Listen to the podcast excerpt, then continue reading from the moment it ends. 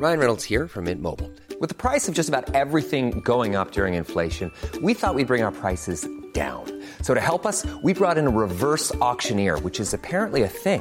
Mint Mobile unlimited premium wireless. Ready to get 30, 30, bit to get 30, bit to get 20, 20, 20, bit to get 20, 20, bit to get 15, 15, 15, 15 just 15 bucks a month. So, Give it a try at mintmobile.com slash switch. $45 upfront for three months plus taxes and fees. Promo for new customers for limited time. Unlimited more than 40 gigabytes per month. Slows. Full terms at mintmobile.com.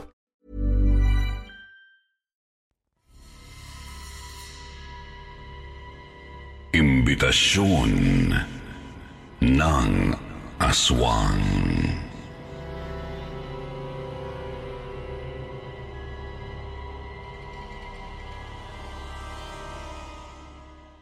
May mga pangyayari talagang nakapagbabago ng buhay natin. Pwedeng maging dahilan para malaman natin ang totoong kulay ng iba. O di kaya magdulot ng trauma gawa ng matinding kilabot. Ito po ang naging karanasan ng tatay ko, Kuya Jupiter. Ako nga po pala si Edna ng Cebu. 17 years old. Isang senior high student. Ang ikikwento ko po ay tungkol sa isang karanasan ng papa ko na si Leo. Karanasang naibahagi niya sa akin nang kulitin ko siya ng kulitin dahil sa kakaiba niyang ugali. Ayaw po niyang pumupunta ng beach.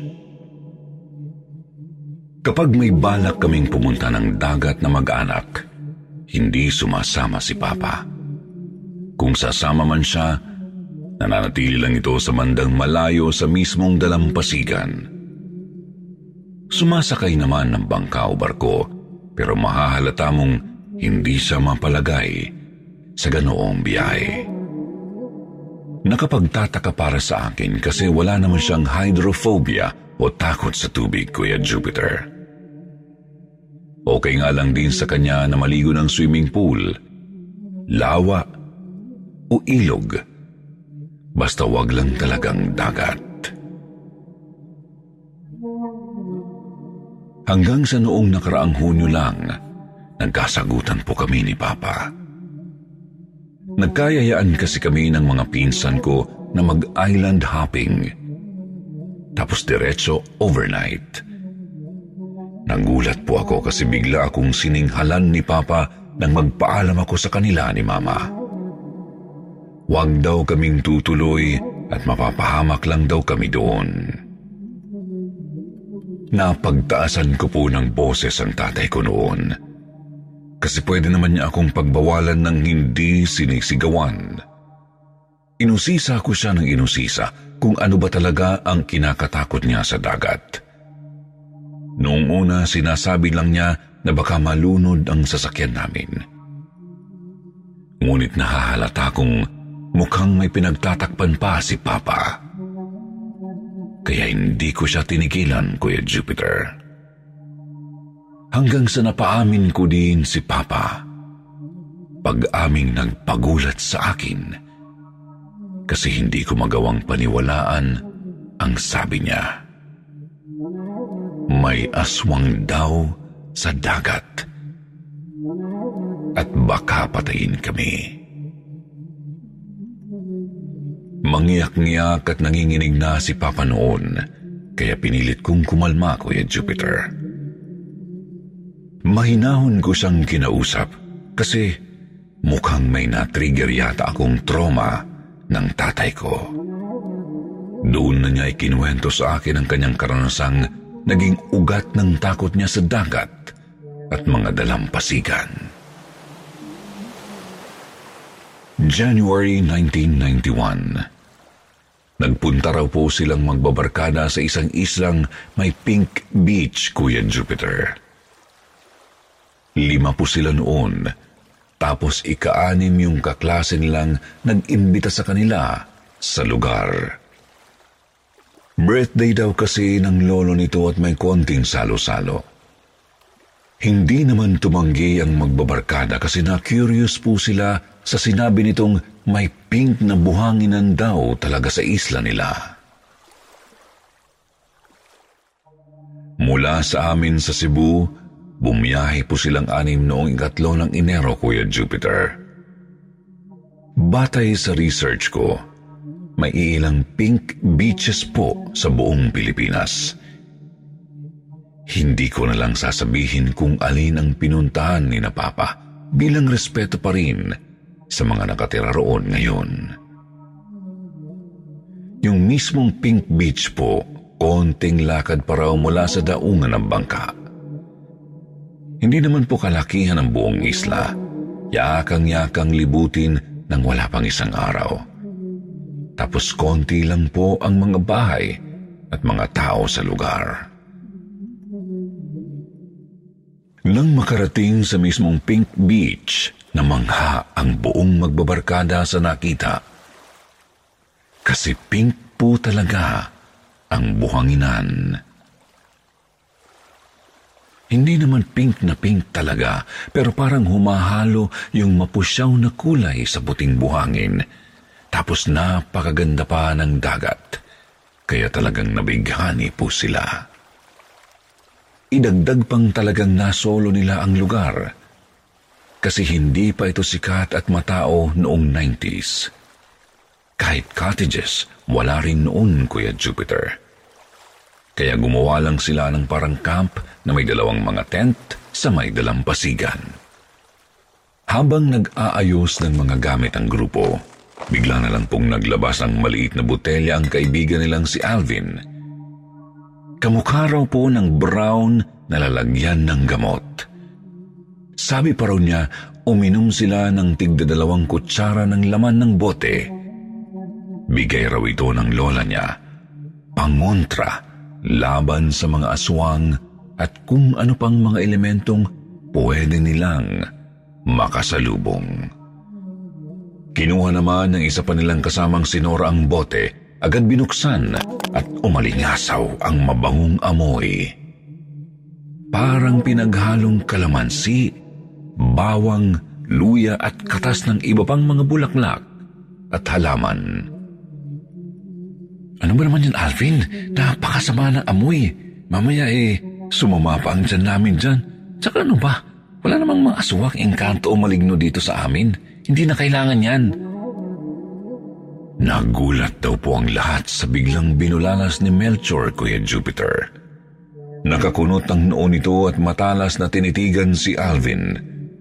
Gusto pa sanang mga tuwiran ni Alvin, pero biglang nagpaalam si Melchor na pupuntahan daw muna niya ang lolo niya. Natigilan ang lahat kasi kararating pa lang nila may ganoong eksena na agad. Hindi naman sinisisi ng grupo si Alvin kasi matagal na itong ganoon. Alam din nilang albularya ang lola nito.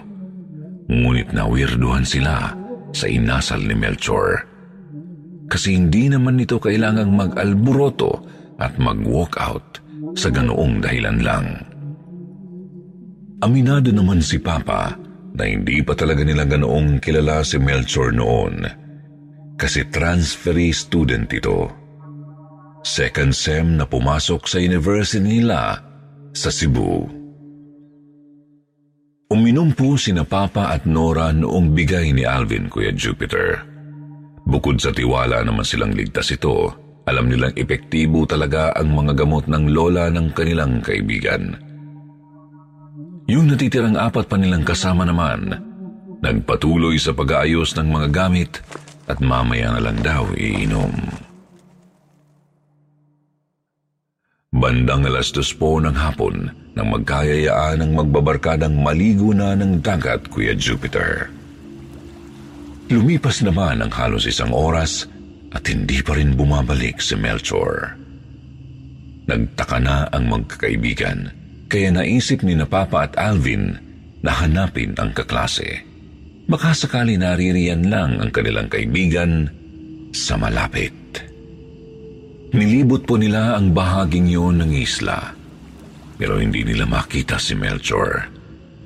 May nadaanan na po silang kawayanan at kakahuyan hanggang sa may marating silang iilang kabahayang may mga tao sa bakuran.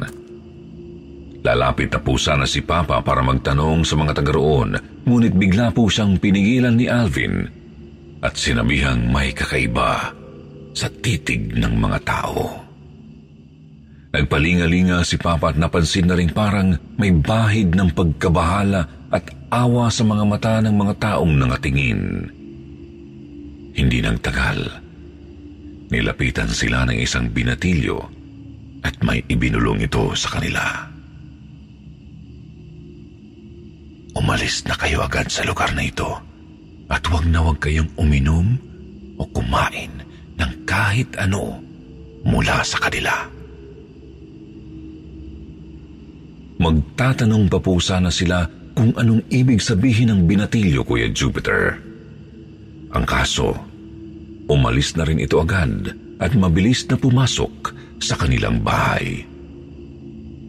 Ilang sandali pa, napansin nilang tila nang ilabot ang iba pang mga taga roon at nangagsipasok sa kani-kanilang pamamahay. Doon na napansin ni Alvin si Melchor na papalapit sa kanila. Maaliwalas ang mukha nito. May bit-bit na isang galon ng tuba at supot ng pampulutang inihaw. Nagtaka ito kung bakit naroroon si Napapa sa bahaging yun ng isla, bagay na ipanaliwanag naman nilang dalawa ni Alvin. Pagkatapos bumalik na ang tatlo sa kanilang mga kasama para maghanda ng inuman, Dumiretso si Melchor sa tabing dagat para tawagin yung mga nagsiswimming. Si Alvin naman ang naghanda ng sausawan para sa inihaw, Kuya Jupiter. Tapos hinaluan niya yun ng kalamansi. Sinabihan niya si Papa na kapag bumaho at nagbago ng anyo ang pagkain pagkapatak ng kalamansi, ibig sabihin, pangyanggaw daw yun o yung pagkain gawa ng mga aswang para gawing aswang din ang mga normal na tao.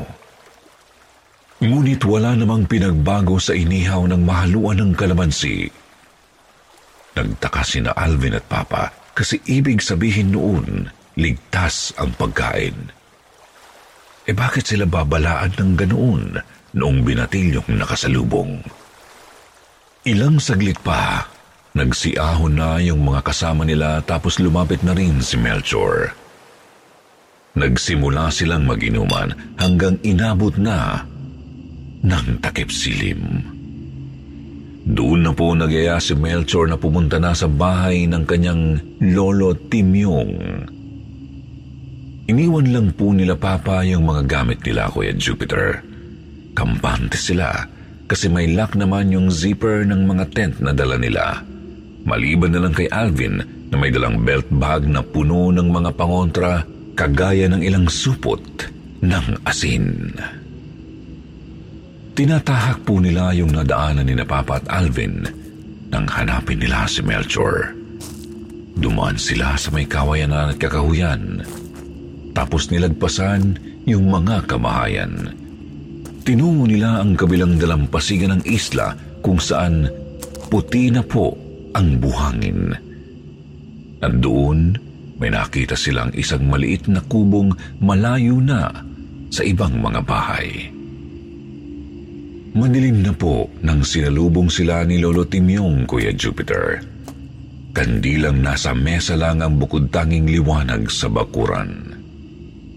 Magiliw naman ang matanda kasi raw matagal na siyang walang bisita. Kaya talagang nagluto pa siya ng iilang putahe. May gisadong gulay at pansit na sa mesa sa bakuran tapos may adobong manok pa raw na niluluto sa likod ng kubo. Isa-isang nagsiupo sa may mesa ang magbabarkada, Kuya Jupiter, habang sina Melchor at Lolo Timyong naman ay pinuntahan ang niluluto. Uupo na sana si Papa, pero bigla siyang kinalabit ni Alvin. Pati si Nora kinalabit din ito at sabay silang nagbulungan. Hindi ako mapalagay. Parang may mali sa lugar na to. Tapos tingnan nyo yung mga kasama natin. Mukhang mga nanghihina. Eh, konti lang naman ang nainom nating tuba. Iniligid po ni na Papa at Nora ang paningin sa mga kasama. Oo nga, talagang ang nanghihina ang mga ito, mukhang mga inaantok o hapong-hapo. Yung isa nakapangalumbaba habang yung isa na may talagang inihiga ang ulo sa mesa. Lumingali nga pa po si Papa tapos napansing parang mamula-mula ang buhangin sa loob ng bakuran at ilalim ng kubo. Nakapagtataka raw, Kuya Jupiter, kasi dapat puti na ang buhangin sa bandang iyon ng dalampasigan. Isa pa, hindi mapusyaw na pink ang napapansin ni Papa, kundi mapusyaw na pula. Dito na po unti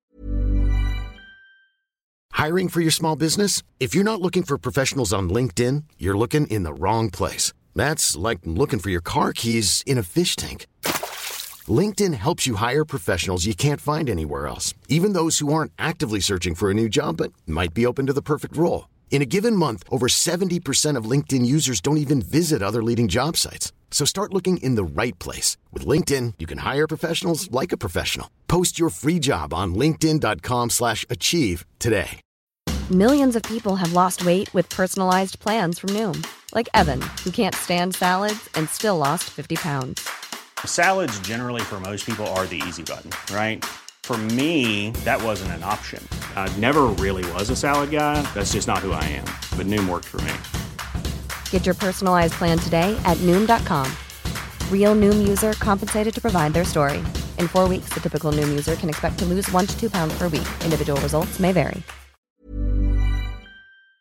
Yung tinanayo ang mga balahibo ni Papa.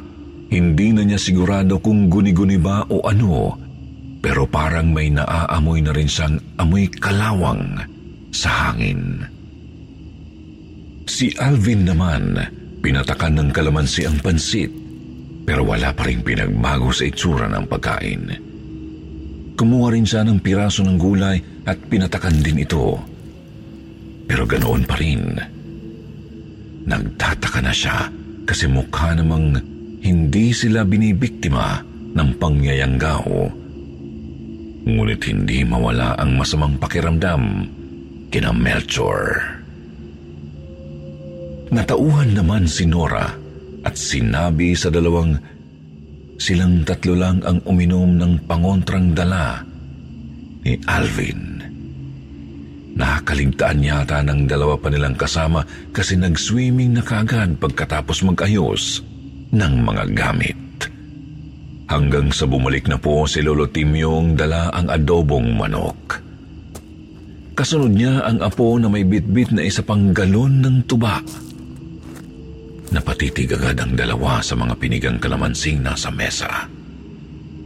Mabilis namang nangatwiran si Norang nilagyan na nila ang pansit para mas sumarap ito.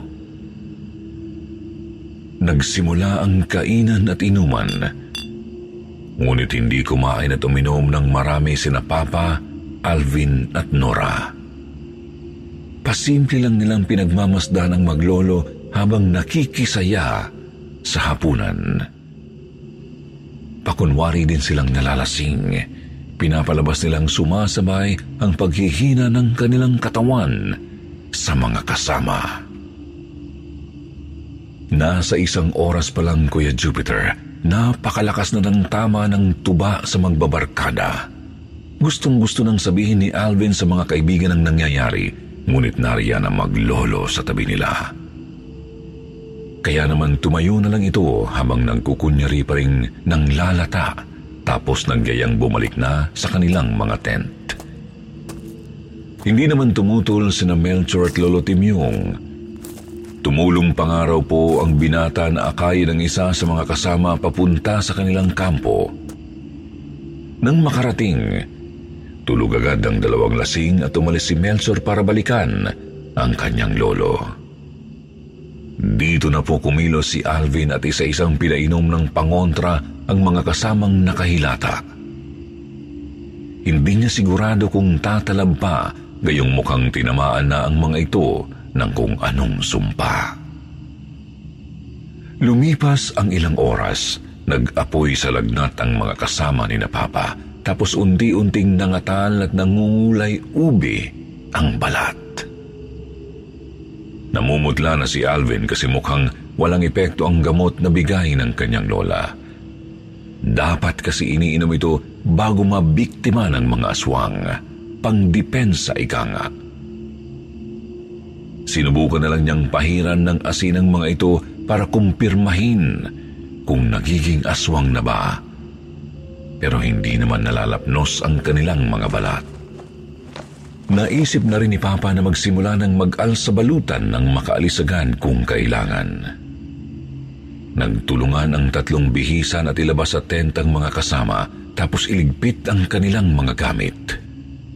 Bagamat may malay naman at nagtataka, hindi naman makapalag ang mga nangihinang kaibigan sa ginagawa ni na Papa. Hanggang sa nangyari na nga po ang kinakatakot ni Alvin, Kuya Jupiter. Taranta nitong sinabihan si na Papa at Nora na may nararamdaman na siyang mga aswang sa paligid. Dito niya naisip na baka ito ang tipo ng mga aswang na pinapasahan ng sakit ang kanilang mga biktima bago kainin. Kaya siguro hindi nagbabago ng anyo ang mga pagkain kapag napapatakan ng kalamansi kasi hindi naman ito yanggaw. May kung anong mikrobe lang talaga ang mga ininom at kinain nila, tapos inusalan ng dasal. Kutob ba niya ang tuba ang kontaminado? Kasi doon sila naparami bago pa man pumunta sa kubo ng matanda. Lumalakas na ang kaluskos mula sa mga malapit na puno, pero hindi nila matanaw ang pinagmumulan dahil sa dilim. Sinabihan ni Alvin sina Papa at Nora na lumusong sa tubig dagat dala ang mga kasama para hindi sila maabot ng mga aswang. Akay ni Alvin ang isang lalaking kasama habang si Papa naman ang umaalalay doon sa isa pa nilang kasamang babae.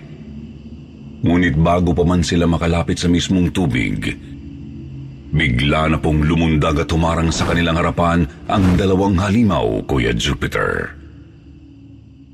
Nanlilisik ang pulang mga mata ng mga ito Kulubot ang balat, tapos napakahahaba ng matatalas na mga ngipin at kuko. Napakalalaki ng mga bunganga at tuloy-tuloy ang pagtulo ng napakalapot na laway na parang pandikit. Higit sa lahat, kapansin-pansing suot ng mga ito ang mga damit ni na Melchor at Lolo Timyong ng nagdaang hapunan. Nangangatal, ngunit hindi makagalaw sina Papa at Nora sa kilabot.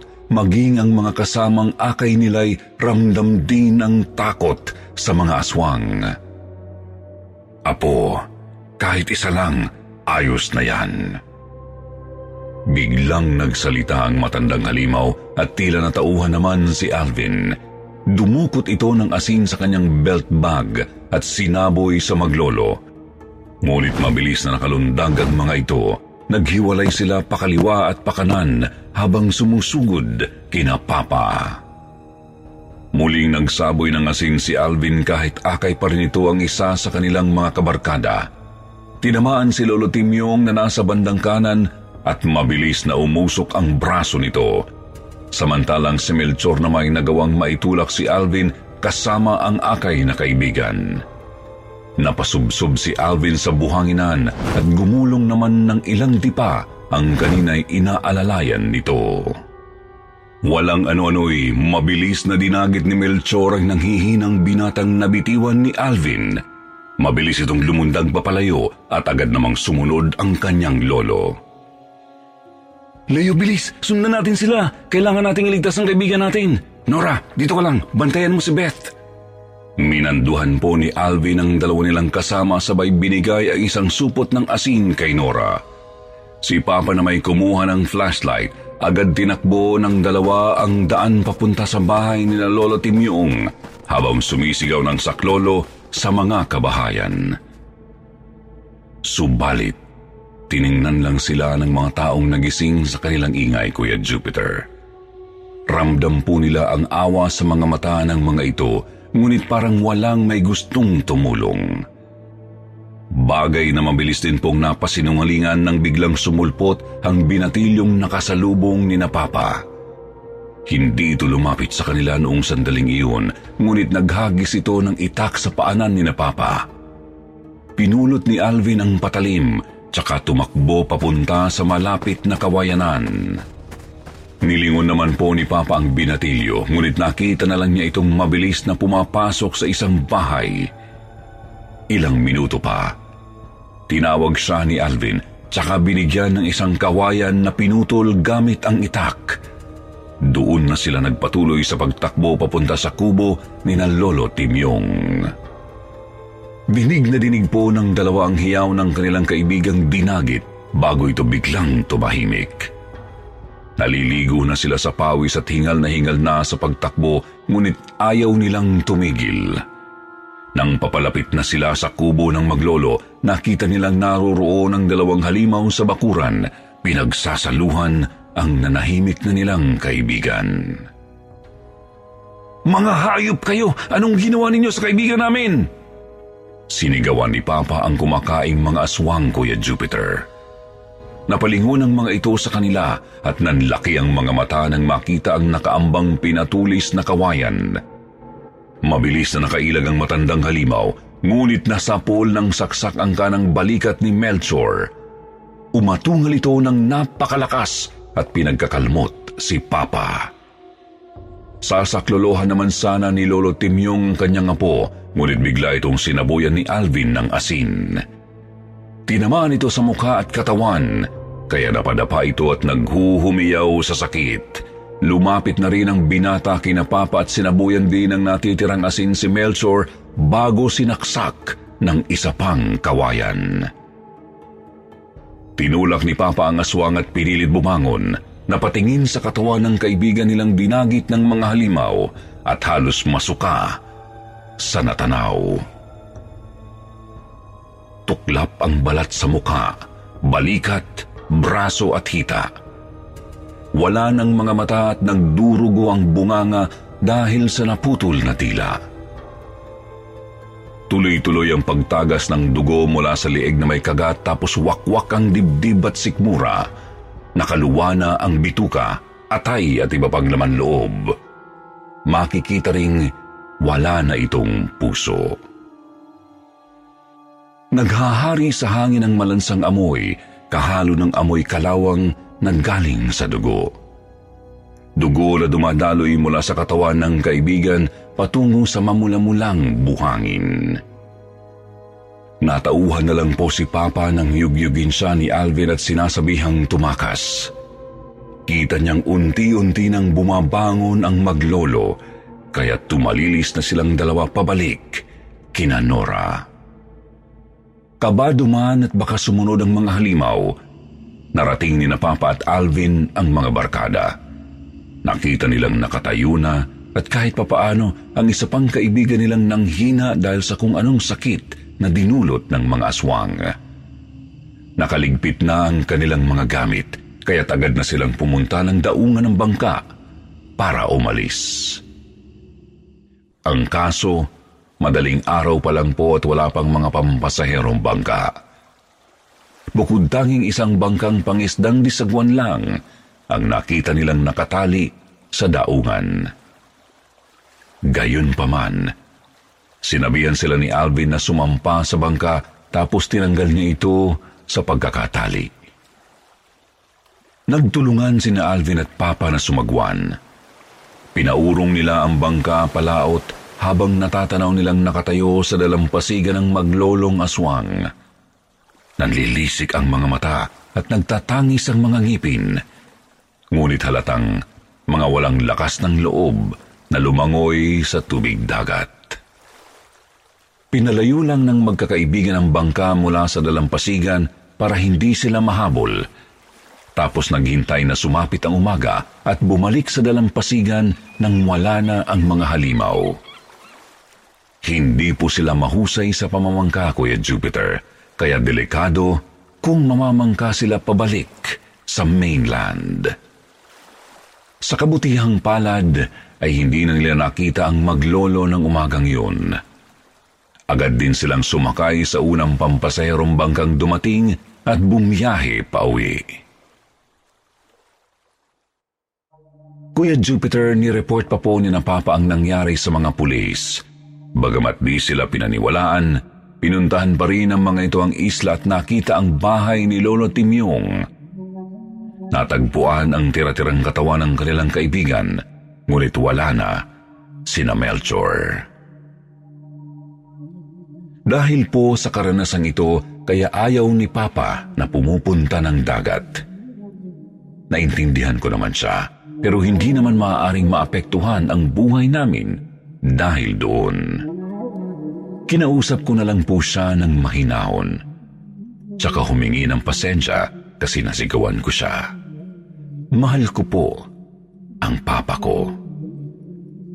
Sa muli patawad sa mga nakikinig kasi hindi ko po talaga pwedeng sabihin kung saang Pink Beach ang pinuntahan ni na Papa. Basta somewhere dito lang din sa Vismin area. Hindi pa ito sikat noong 90s pero unti-unti nang nakikilala ngayon. Mukhang wala naman ng aswang doon at marami nang nakapunta at nakita ang ganda ng lugar. Gusto ko nga po sanang pumunta kaso alam ninyo na po, ayaw ni Papa. Kaya siguro comment ninyo na lang kung may napuntahan na kayong Pink Beach at ano ang mga na-experience ninyo sa lugar. Aabangan ko po yan at babasahin. Hanggang dito na lang po, Sityo Bangungot. Mag-iingat po kayo palagi.